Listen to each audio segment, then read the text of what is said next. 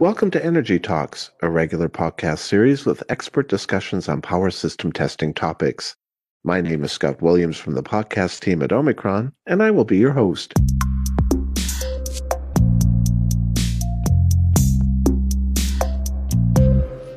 Hello, everyone. In this episode, we will talk about a new testing methodology for voltage transformers.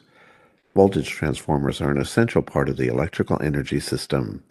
Regular tests of inductive voltage transformers, or VTs, and capacitive voltage transformers, also known as CVTs, ensure reliable operation for both protection and metering purposes.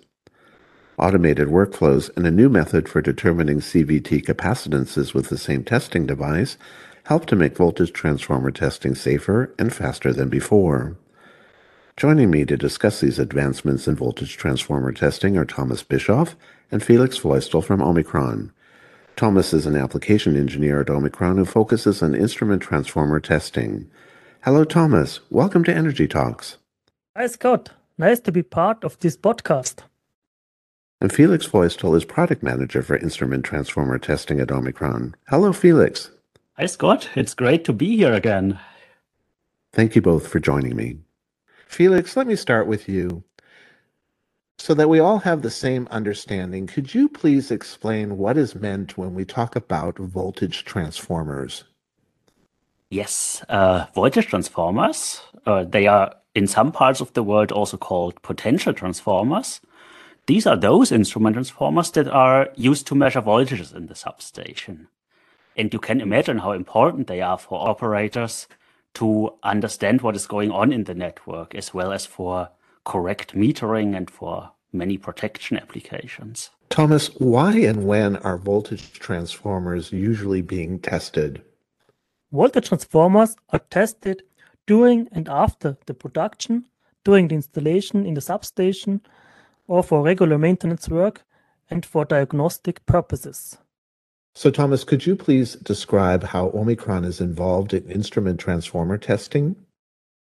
Well, Omicron has a whole range of test devices that relate to the testing of the electrical or insulation performance of instrument transformers.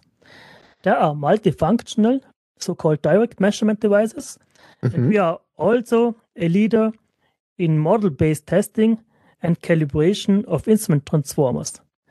In addition, to be mentioned are test devices that relate to the insulation performance of these assets, such as tangent delta or power factor measurement or partial discharge. Okay, thank you, Thomas. Felix, what is model based testing? This is basically a white box approach that uses similar calculations that the manufacturers use when they design DVTs in the first place. And when we do model based testing, we do not simply apply electrical signals to the VT and then that's it. But we use the measurements to determine a comprehensive set of model parameters. Mm-hmm. And those give us the possibility to assess the VT performance in very many different operating points and to consider the influence of different burdens and primary voltages, which would otherwise not be possible. Okay, so are all voltage transformers designed in the same way? No, voltage transformers use different design principles. Most commonly, they are like small single phase transformers and work purely by inductive transformation. But on the higher voltage le- levels, some utilities also prefer to use capacitor voltage transformers. And they combine a capacitive divider to convert the high voltage to medium voltage with an inductive transformer to then further reduce the voltage to the levels we commonly use as secondary voltages. Okay, so Felix, are there differences when testing the two types of voltage transformers? From a user perspective, it is more or less the same. You connect, start the test, and the device will automatically run through its sequence of measurements, then calculate the results for you. Internally, Capacitor voltage transformers are more difficult to calculate. Due to the additional components like the capacitor stack, they have higher complexity overall. Felix, do capacitive voltage transformers age differently than inductive voltage transformers? Yes, uh, the difference is in the divider capacitances. They are well known to age over time, and broken capacitive layers often remain undetected. So it will be wise to test them periodically to make sure that everything is still okay. So, Felix, this sounds like the capacitive stack is a very important element on capacitor voltage transformers. Would you agree? Absolutely, Scott. Thomas, I hear that you were an inventor of a new method to test the capacitances on voltage transformers. Can you tell us more about that? Yes, this is true.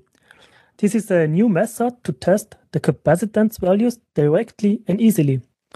It was part of the last software update we released for Votano 100 just a few weeks ago. And so far, people are quite excited about it. Thomas, how did you get the idea for this new method? Yeah, that's an interesting question. As you heard, we are using a model for the determining accuracy with Votano 100. We already knew how to measure the capacitive ratio from previous studies of the C divider but not the individual capacitances. So to say, there was a missing link. One day there was, I would say, a flash of inspiration. Immediately, I did some calculations and it seemed to make sense and the results looked promising. In the first moment, I was not sure if this is correct or a coincidence. Therefore, we tried on different test objects and it turned out that the method is working. Okay. How does measuring the capacitances from the secondary side work? The new approach determines the capacitors C1 and C2 using two different primary short circuit tests. Both measurements are done with a constant current source and variable frequency connected to the secondary winding. In comparison to other methods, we are not using a high voltage test. And out from these measurements, the individual capacitances C1 and C2 can be calculated. Okay, so Thomas, what are the benefits of the new method? With the high voltage test method, it is not always possible to measure the individual capacitances C1 and C2. Often, only the overall capacitance can be determined. This depends on the design of a CVT and how the capacitances are accessible for the measurement. In case the CVT is not equipped with a potential grounding switch, then the individual capacitances C1 and C2 cannot be determined with the mentioned high voltage test.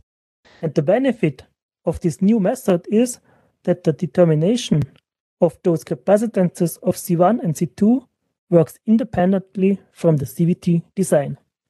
Felix, do you agree? Can you explain how this takes CVT testing further? Yes, I agree with, with everything that Thomas has said.